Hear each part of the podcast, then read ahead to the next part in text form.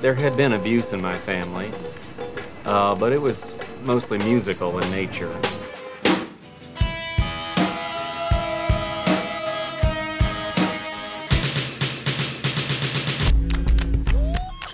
Are you ready to get your world rocked? Ready!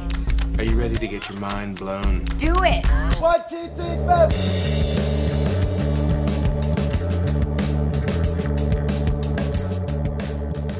For more than 25 years, the annual South by Southwest Conference has been the place to hear artists on the cutting edge of music. But with more than 2,000 performances, sorting the noteworthy from the just plain noisy is no small task. I'm Jim DeRogatis. And I'm Greg Kot. We brave the crowds down in Austin, Texas, and are ready to report to you the next crop of need to know bands.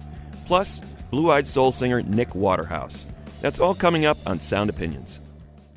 You're listening to Sound Opinions, Jim, and this is one of our favorite shows of the year because we get to recap the South by Southwest Music Conference in Austin, Texas. We've been going since the early 90s. You know, we're tired, we're exhausted, but, you know, We I- sound really bad this we're week. still pretty pumped up, right? I mean, we, Yeah. we saw some great music down we there. We saw some great music. And I was just remembering the first year I went, Ann Richards, the governor of Texas, was the keynote speaker. I will never forget her holding a little press conference afterwards. We, we were asking her questions about Austin and music, and she kept interrupting and saying, Wait a minute, wait a minute, let me get this straight. Y'all are paid to write about music? it's, it's, a, it's something I still ask myself with, Absurd. with amazement every day. So we're going to get to some great stuff from this year's conference, but first, some music news.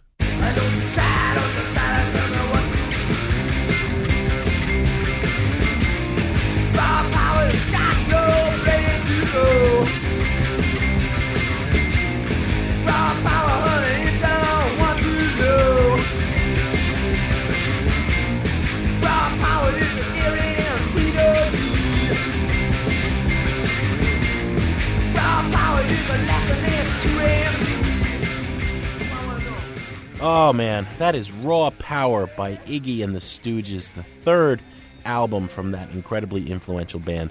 That song infamous of course for James Williamson's guitar, but I think just as important for the rhythms. They came from Scott Asheton, the drummer on all three of those first Stooges albums. He died recently at the age of 64.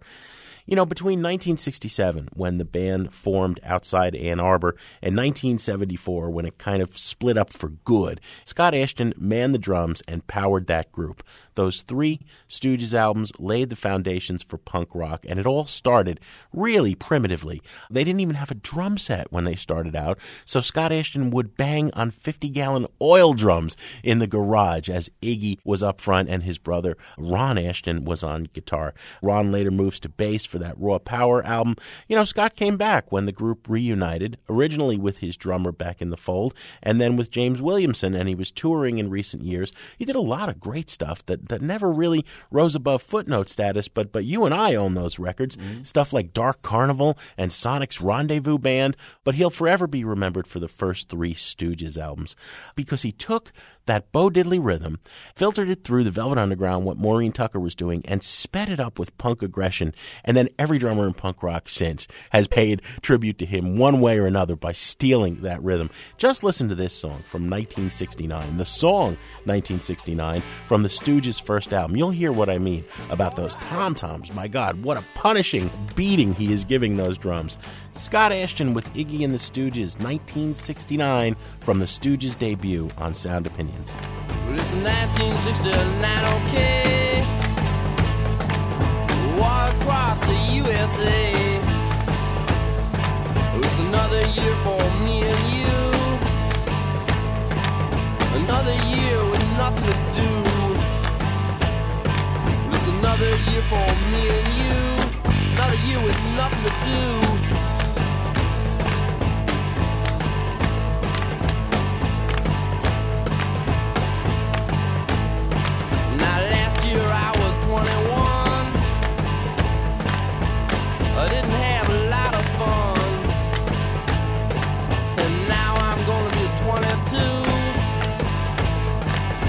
Say oh my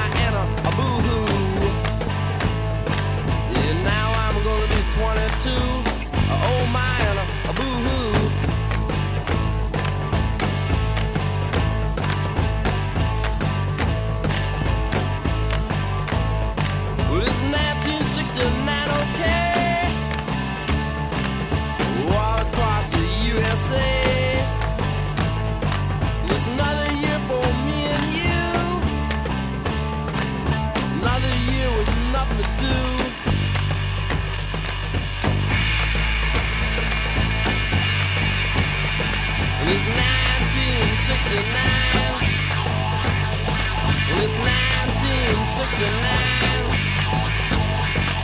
1969, baby.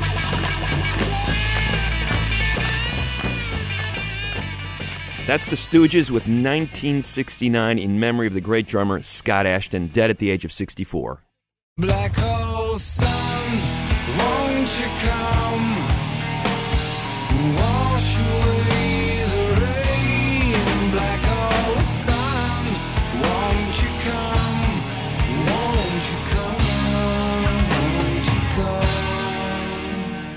That is Black Hole Sun by Soundgarden from the 1994 Superunknown album. It was released the same day as Nine Inch Nails' The Downward Spiral. Both albums celebrating their 20th anniversary this year. I think in 94, if these two bands had gone on tour, as they have just announced they will tour this summer together, it would have made a lot of sense.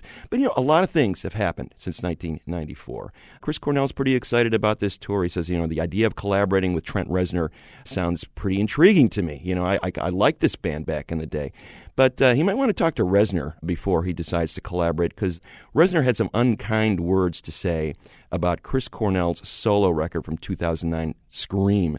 Jim, you and I did not like this record either. We asked Reznor about it because he tweeted about it. It was kind of a hate dissed fest when we were all talking about it, yeah. And here's what Reznor had to say on Sound Opinions about that Cornell solo record. I don't know Chris, you know, and I do know what label he's on now, and I do know who's whispering in his ear. Interscope, that would be your Yeah, former, yeah. and heavily on the on the With Teeth album. I turned that record in, and I would get back. Maybe we need to put some beats on this record. I'm, I'm not making this up. and I'm I not- believe you. And I, I'm sure there was someone whispering in Cornell's thing, and he can put that off as some kind of socio cultural experiment. But what it was was a money grab. Yeah, And yeah. when you do that, That you're, failed. You're saying to other people that look up to you, Yeah. it's okay to do that, and it, it's not okay to do that, and Well, you he should be gave, called us, he gave on us something historic. I mean, it is one of the worst albums of all time, and that's a real accomplishment. impressively bad. You're listening to Sound Opinions. I'm Greg Kot with Jim DeRogatis, and each year Jim and I go to the South by Southwest Music Conference in Austin, Texas. This has been going on since 1987, this particular conference. It started with 700 people. It was a fairly regional type of deal until the mid 90s. The New Music Seminar in New York City went away, and Austin became the center of the music universe for one week in the middle of March each year ever since. 2,000 bands performing at clubs across town. Every mover and shaker in the industry is here, in addition to thousands of fans. Tens of thousands of people register, and you get everything from the most obscure baby bands to huge headliners like Lady Gaga and Coldplay and Jay Z. And this year was no exception. Bigger in many ways, better? Well, that's a question that has a complex answer. Greg, it'll forever be known as the uh, the first South by Southwest that resulted in fatalities. There was a drunk driver who tried to elude a police checkpoint, sped down at high speed the wrong way down a one way street, plowed into a crowd. Twenty three people taken to the hospital, five of them in critical condition. Two of them died on the scene. A third died a few days later. A real tragedy. And I think that some people had this knee jerk reaction saying instantly South by Southwest has gotten too big. I interviewed several of the uh, off the record for background, several of the founders of the festival, and they're saying, you know, it's become like Daytona. The problem is not the registrants for the conference, it's the hundreds of thousands of people who come to party. We originally set it up during University of Texas's spring break because they all went to the beach, all the kids, right? Now nobody goes to the beach. They all come to Texas, including the kids who live in Florida and California. And even if the conference stopped tomorrow, you'd still have a party with hundreds of thousands of people because the brands have descended. These mm. big corporate brands that are throwing parties that are not really part of the conference but are adjacent to it and building on their buzz. Yes, they're coattail riding on what's going on at the festival, and they are drawing huge crowds as a result with these marquee name performers. Lady Gaga, for one, uh, she did double duty at the festival. Not only did she perform a show for a big corporation to the tune of $2.5 million, uh, reports are saying. She also gave the keynote address. Now, she bristled a little bit about her tie ins with these corporate sponsors. One of the big criticisms was that she was making her fans jump through all these hoops and become complicit with the snack food company. In other words, part of their advertising, they had to do Yeah. some social media work in order to gain access to her performance. You know, pretty despicable. Some people called her out on it, and she bristled at that at her keynote address. Here's what she had to say about it. The truth is that without sponsorships, without these companies coming together to help us, we won't have any more artists in Austin. We won't have any festivals because record labels don't have any money. That's Gaga talking about her corporate sponsorship with a snack food company. But in her keynote address, Jim, she goes on to say, hey, you got to be independent. You can't be answering to these corporations. That's how I started my career. I did exactly what I wanted to do, and I didn't want to answer to anybody. So, which is it, Lady Gaga? Do you answer to the corporations and take their money, or do you do it independently? You can't have it both ways. But let's get to the good stuff, Greg. Let's get to the music. You and I are both going to share some of our favorite discoveries as we do every year. I saw this band on the first night I arrived Tuesday, liked them so much, went to see them again Wednesday. They were a quintet from Sydney, Australia called The Preatures. I was talking to some music journalists from Australia. Australian radio mainstream uh, music media is dominated right now by bubblegum in a way that far surpasses even the U.S., you know, with the Taylor Swifts and the One Directions and all that. And there is a little bit of bubblegum pop to the Preatures, but there also is a lot of 80s new wave, Chrissie Hynde, Debbie Harry, courtesy of this great, cool, disconnected, kind of sarcastic front woman, Izzy Manfredi. And, and it's this wonderful pop sound that's part garage, part punk, and part modern bubblegum pop. They have only one EP out so far. Is This How You Feel? I want to play that title track from it. There's going to be more music coming. They've gotten signed. The full album is coming down the road. Let's listen to this, though, first. The Preatures, Is This How You Feel? from the 2013 EP on Sound Opinions. bright lights, you know, right? I'm gonna see her again tonight. And now you got me started.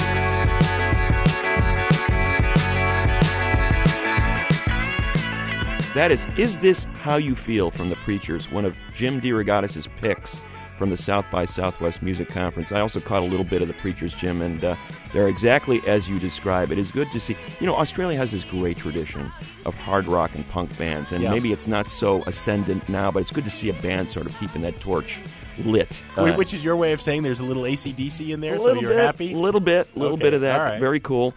Here's an artist that was uh, the talk of South by Southwest in certain quarters, Moses Sumney.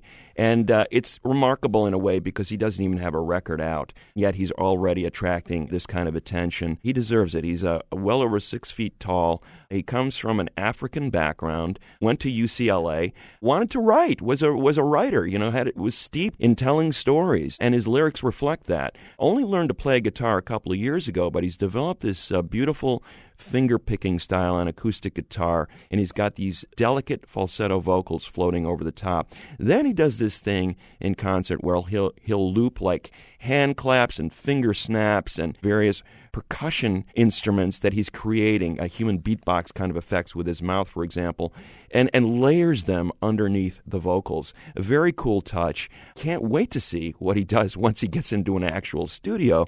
But meanwhile, the stuff that's floating out there on the net is attracting all sorts of attention. Um, his audience for one show that I attended included uh, the Columbia Records talent scout Mark Williams, who's been around for a couple of decades, signed a number of notable acts going back to the Smashing Pumpkins in the 90s, and pulp singer Jarvis Cocker was a very interested onlooker as well. So he's attracting a lot of attention. This guy will be signed, I think, in the next few months, if not weeks. Meanwhile, there's a few tracks to play. One of them is Alchemy from Moses Sumney on Sound Opinions. I see the words like a glassy crystal.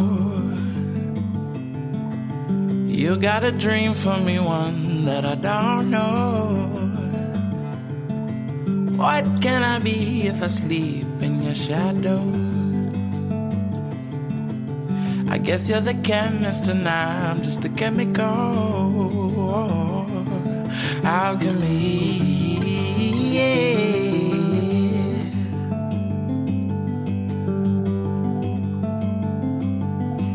But from your magic and make me transform. Redo my tragic into a better form. Yeah, I know it's best is a test of your power. I'll be a seat at your feet, I'll cower. Alchemy.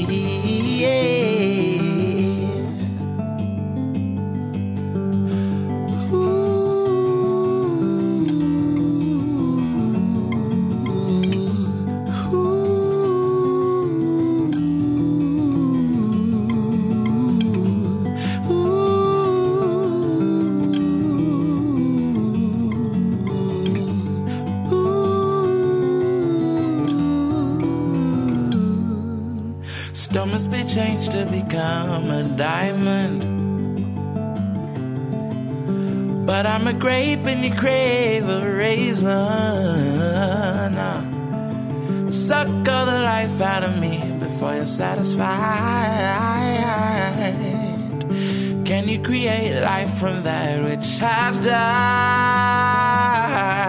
Alchemy.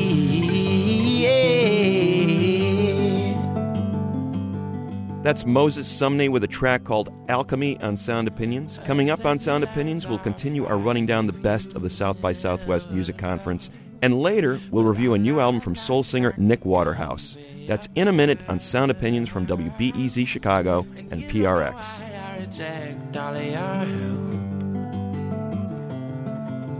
No one could be me better than myself.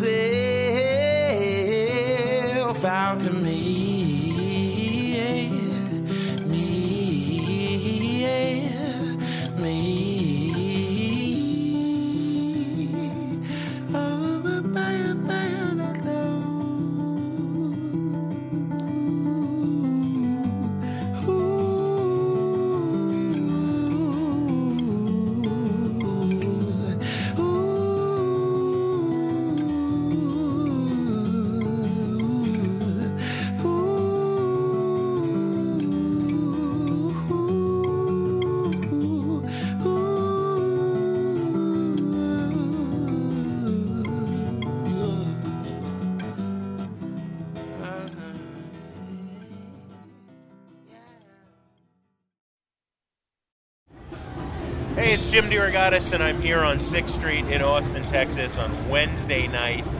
And I had a phenomenal night. I had a night where everything was better than I'd even expected it to be, and I also had some surprises. I saw a phenomenal band from England called Woman's Hour, which is the young woman and uh, her brother is on guitar. Dream pop, electronic, a little bit of Bjork, but a lot of soul, almost as if the Weeknd was doing this dream pop soul thing with a little Sade. You know, this is the sort of night to remind you why you came here. This Jim is Jim DeRogatis in the belly of the music industry beast, South by Southwest for my 21st year. Can't wait to hear what Kot came up with.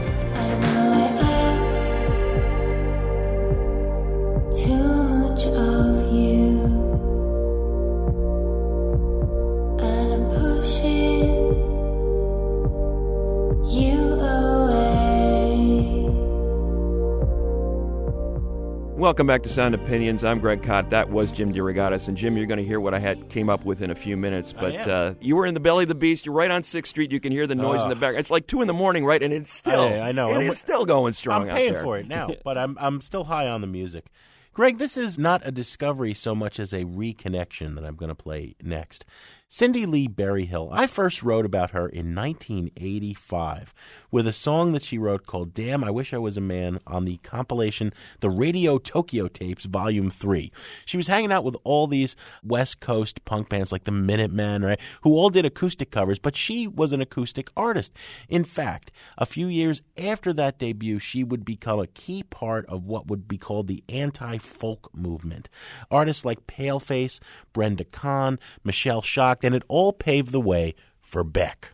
This weird kind of it's folk music, but it's not really because it's informed by all these other things and it's a little twisted and weird. Cindy Lee spent the last uh, decade or two with Paul Williams, the rock critic that we paid tribute to a few months ago. He died. You know, she's his survivor, and now she is back to making music and writing about what it's like to, after the, the loss of your soulmate, return to dating Mm-hmm. which is incredibly frank and honest. She played with what she called her garage orchestra. We had a vibraphone, we had percussion, we had cello, and it was kind of fleshed out. She was playing these new songs about this trepidatious move toward trying to connect with people romantically again to continue her life and noticing that on match.com and in the world in general there are two types of people there are cat people and there are dog people all right now in the wrong hands. This could be precious. This could be twee. Cindy just has this charm though that she can sell a song like this. And if you think about it it really is true. And of all the arbitrary things that you can choose about you know how will i connect with this person whether they're a cat person or a dog person or or me none of the above. I'm really allergic to both. Is is pretty good. So this is an album that's going to be coming out hopefully later in the year via kickstarter i like cats by cindy lee berryhill on sound opinions. One, two, three. Cats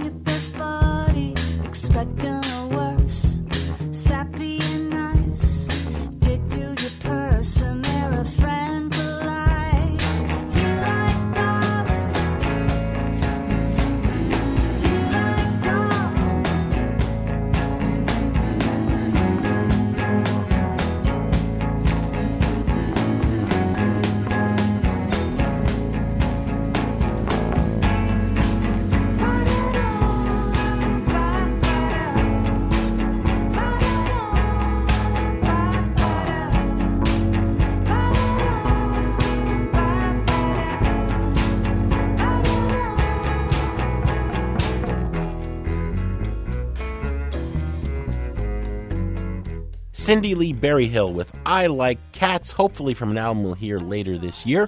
Greg, what do you got for us? Jim, you and I both saw this band uh, at South by Southwest, and they made quite an impression. Temples out of the UK, no Yes. less, no less an authority than Noel Gallagher of Oasis. You know, is there more, no more authoritative tastemaker in England than Noel Gallagher? Right? Says they're the best new band out of the UK. You can take that with a grain of salt, but they do owe something to that Brit pop movement from the '90s that Oasis led. They also harken back to that early 90s uh, British shoegaze movement, those big oceanic guitars. They love to dive into that deep pool where they create these swirling rhythms. But the other element that I think made them stand apart from all of that was the swagger. There's a sexiness in there. You know, the singer, James Bagshaw, if you just took a quick glimpse at him from a distance, you go, wow, like, guy kind of looks like Marc Bolan of T Rex. He's got a mm-hmm. little bit of that sexiness to him, and, and they brought that to their vocals and also to that rhythmic underpinning. They've got a debut album out now called Sun Structures, and here's a track from it called Shelter Song from Temples on Sound Opinions.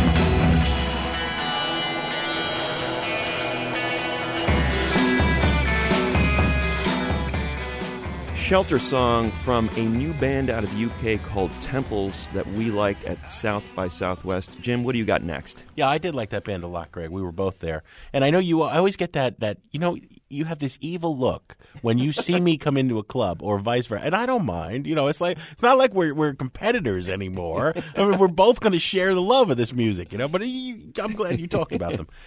I had a complete and utter surprise. I was at a club waiting for the show by Woman's Hour, which I spoke about earlier via that tape. And in the back, you know, in Austin, they just kind of throw open the back and put a tent over it, the back like patio outside the club. And then that's like two venues, right? Hmm. The venue inside and the venue outside.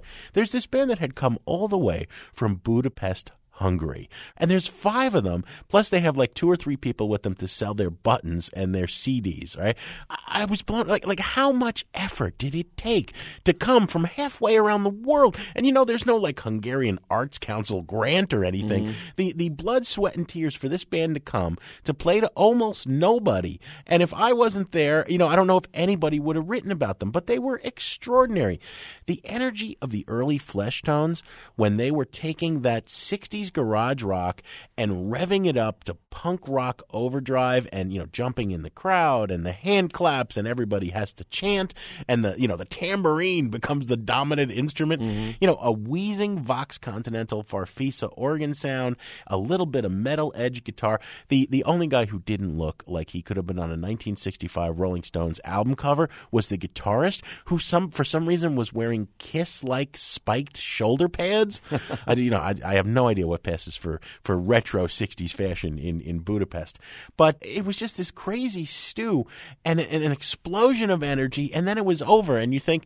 And then tomorrow they're going back to Hungary, right? Mm-hmm. I bought a CD. I was way down with them, and I said, I have to play this.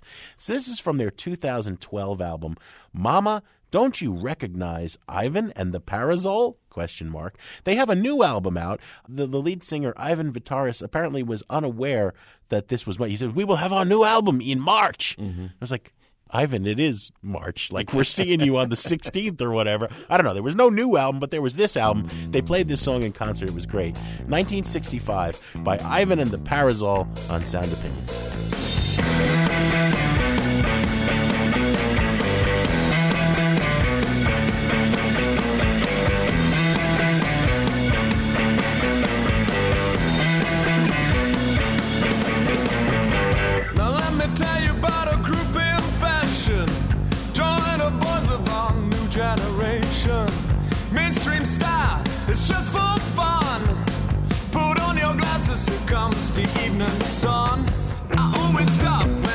Near me.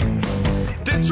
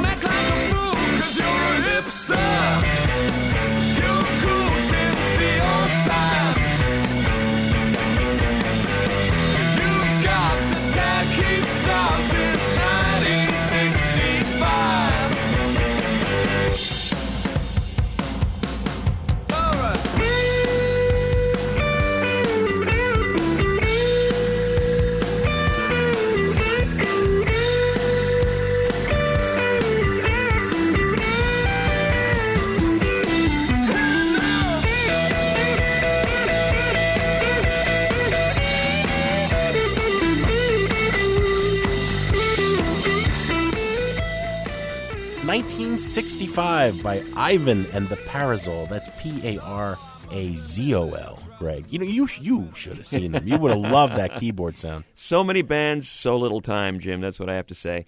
People ask us, how do you find out out of those 2,000 bands, who do you figure out to go see?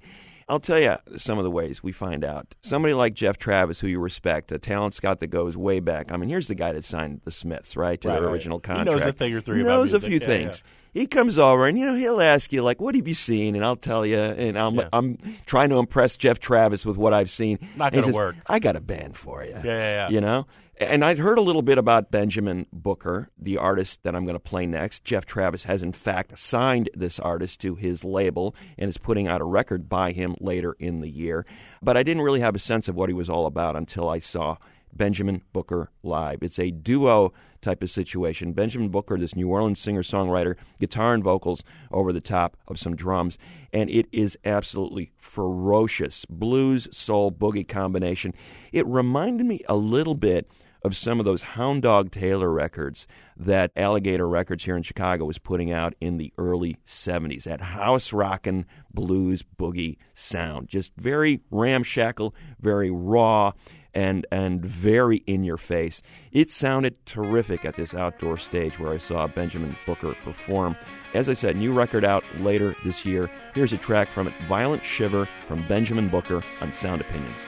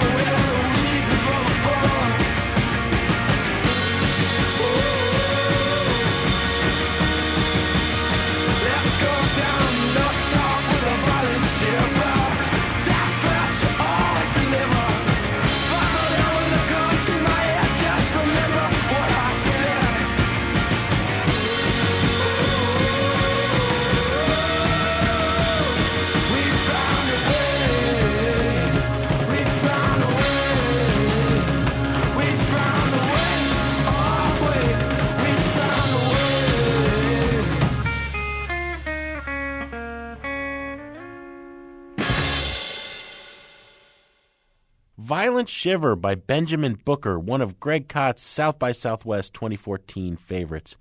What about you? Did you make the pilgrimage to Austin? Share your experience or any of your sound opinions by calling 888 859 1800. We'll be back after a short break on Sound Opinions from WBEZ Chicago and PRX with our final South by Southwest discoveries and the latest from Nick Waterhouse.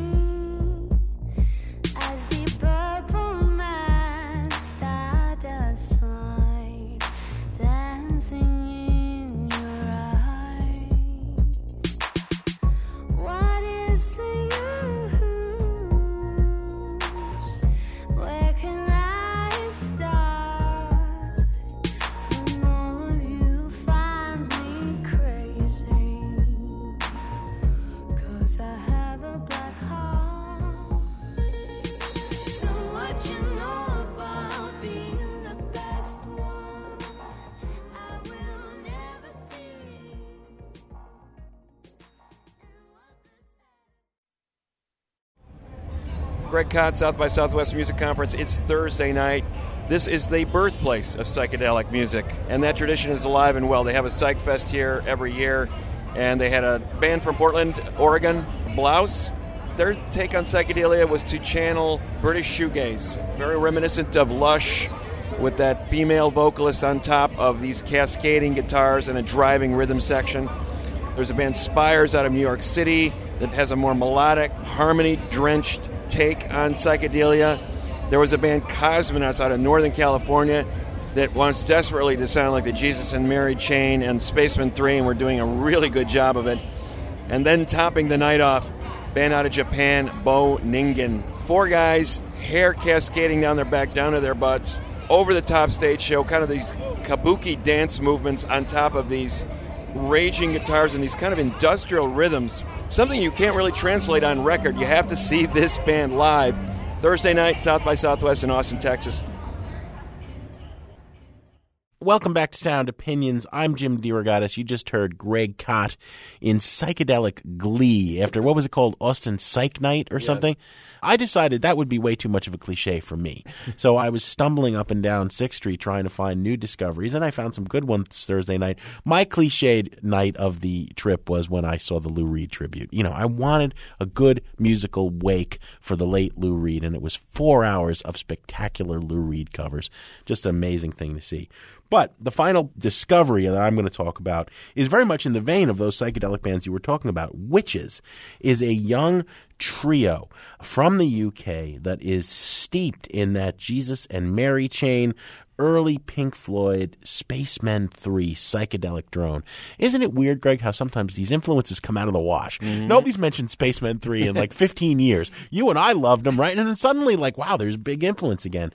It could have been derivative, but these kids were coming at it with such energy and excitement and such dedication to trying to destroy this club's sound system. You know, I, my innards were vibrating physically. People were, were, were heading to the door as fast as they possibly could. It was wonderful. I loved it because, you know, that psychedelic dreaminess coupled with the sonic aggression, that was something that a lot of bands missed when they tried to do Spacemen 3. It was in your face like punk, even if it was very slow and dreamy. This is a song called Dig Saw by Wytches, and that's W Y T C E H, I should note, on Sound Opinions.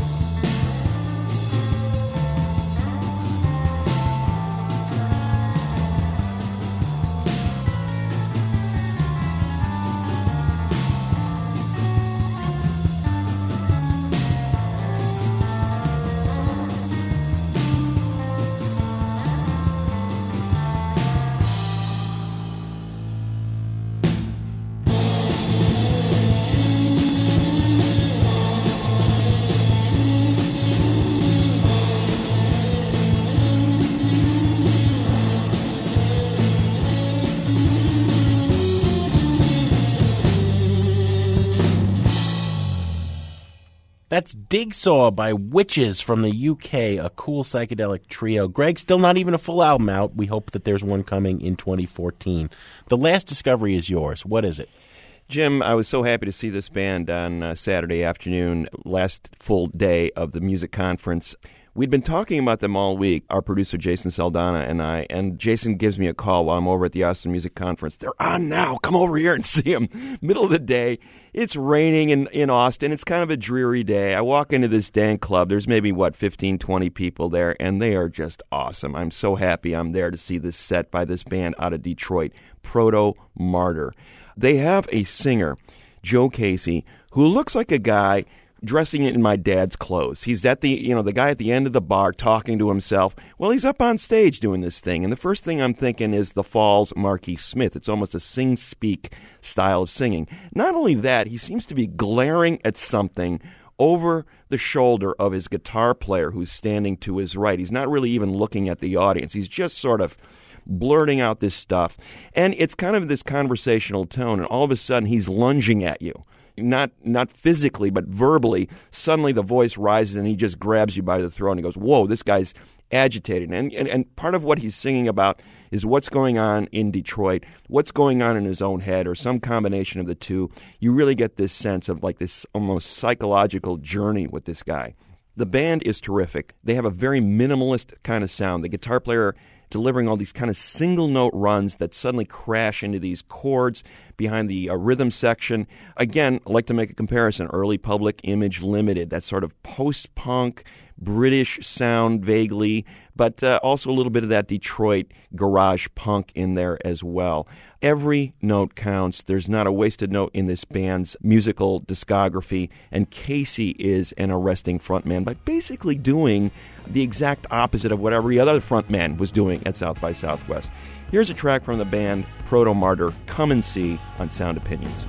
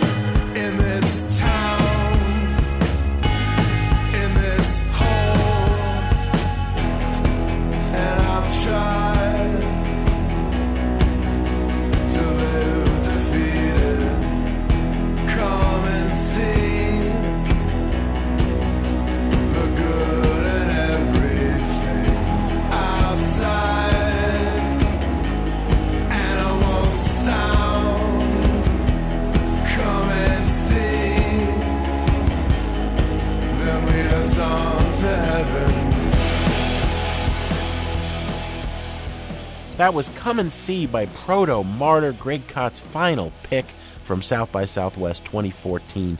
To see our complete list, go to soundopinions.org, and to share yours, call 888 859 1800. It's not that I'm gone, nor I've been hiding. Just all alone, I've been hiding,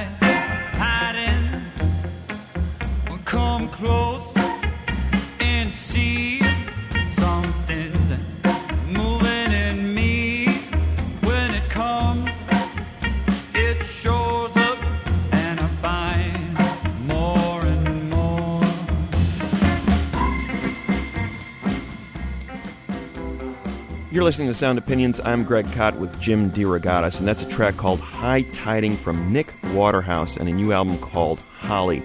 You know, Jim, people might ask us, like, whatever happens to those bands you hype after South by Southwest? Whatever happens to those bands you said are going to be the next big thing, or at least in your world are going to be?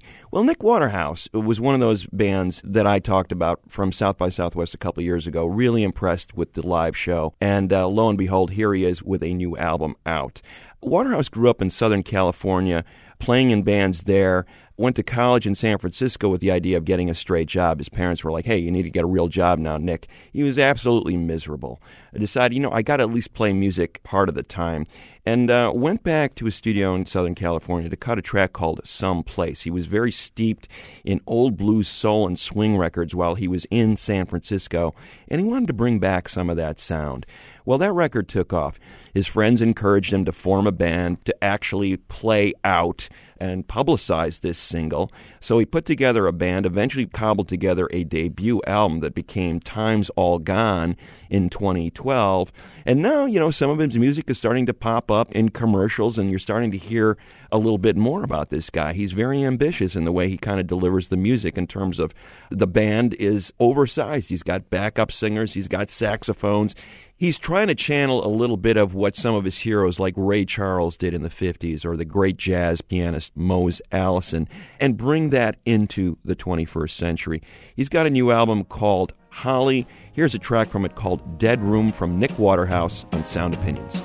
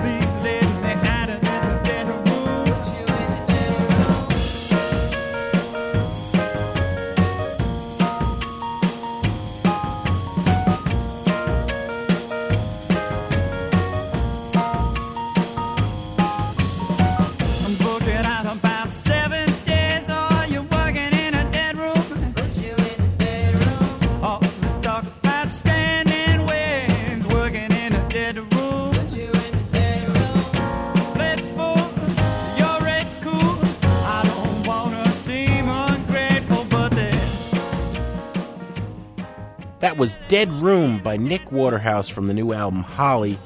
Greg, you, you can't hate this guy. He is borrowing from the best, you know. There's a lot of Stax Volt in there, a lot of Wilson Pickett, John Lee Hooker, Mose Allison, you mentioned, right? But it still is a little sterile sometimes, the way that Lenny Kravitz can be. You know what I mean? What I like about this record in particular is there's more grit than many retro revivalists, okay? I suppose you could listen to this whole show and call me inconsistent. I was talking about a band from the UK that's borrowing from Jesus and Mary Chain, and I loved it. Talking about a band that was doing the 1965 garage rock thing, and I loved it. There's just, you know, when I see Waterhouse doing his thing with the fashion, and as cool as those horns are, and then it's in a TV commercial for a luxury automobile. it's just like, honest to God, why you should play this before any record by Wilson Pickett or Mose Allison. There's 20 or 30 records you should play first before you get to Nick Waterhouse.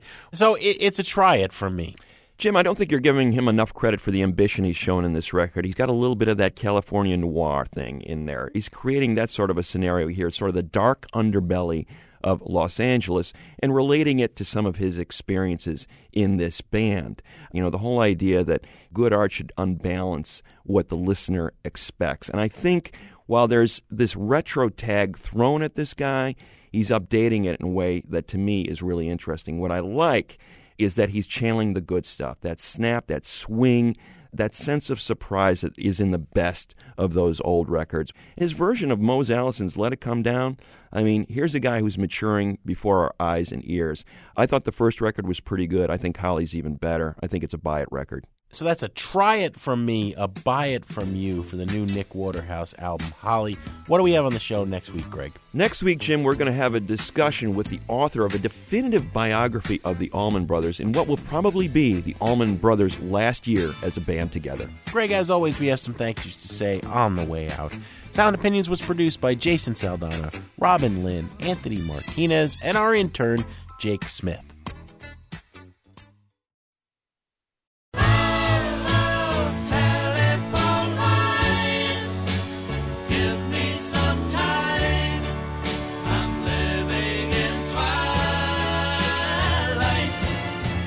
On Sound Opinions, everyone's a critic. So give us a call on our hotline, 888 859 1800. New messages. Hi, this is Aaron Scheimer from Evanston, Illinois, and I was calling about the Minuteman show, the interview. Listening to Mike Watt is he's like a shaman, a rock and roll shaman. I've learned that a record actually is work uh, in the noun. It's here after you're gone. Yeah. Like children almost. When people ask me why you do what you do now, it's all from them days.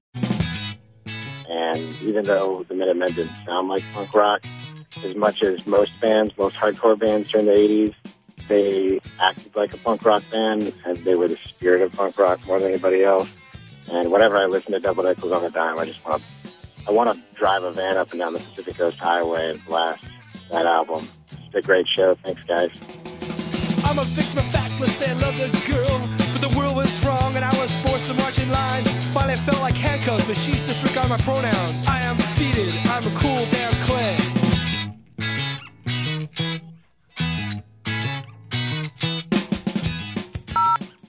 Hi, my name's Rick. I live in Nashville, Tennessee. I just caught your interview with Mike White, and that Double Nickels on the Dime album has changed my perspective on punk rock. From the first time I picked it up at 15, small town in Tennessee, you catch something that cool, and and you can't compare it to anything else. And it just drove me to continue to find every kind of music. The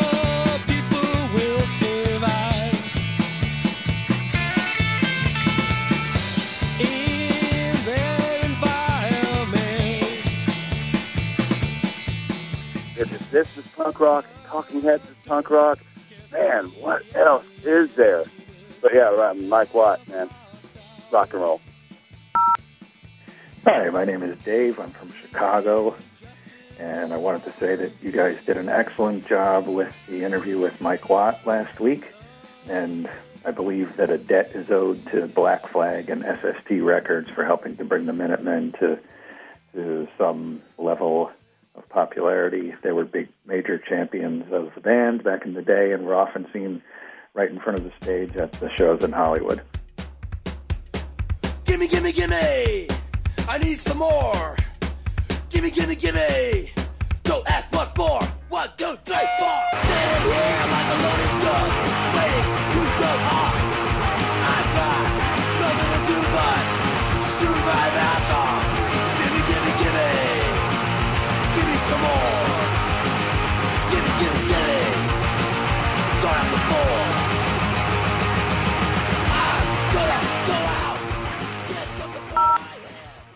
I was just calling. I just listened to the interview with the gentleman from the Minutemen, and there was kind of the question posed at the end of that about who do you know who's jamming Econo right now. And a couple of weeks ago, I was at this show and I saw this band. They're calling themselves Jesse and the Revelator. and they have an album. It was mostly recorded while the one member was away with the Peace Corps. He just kind of had a microphone. a statue to you and the servitude that you allow me. But yeah, yeah, I uh, thought that they had a, a really cool, kind of down and dirty, lo-fi, grassroots sort of story, and that really comes through in the music. Uh, so I pass that along. Great, thanks for the program. Really enjoy it. Bye.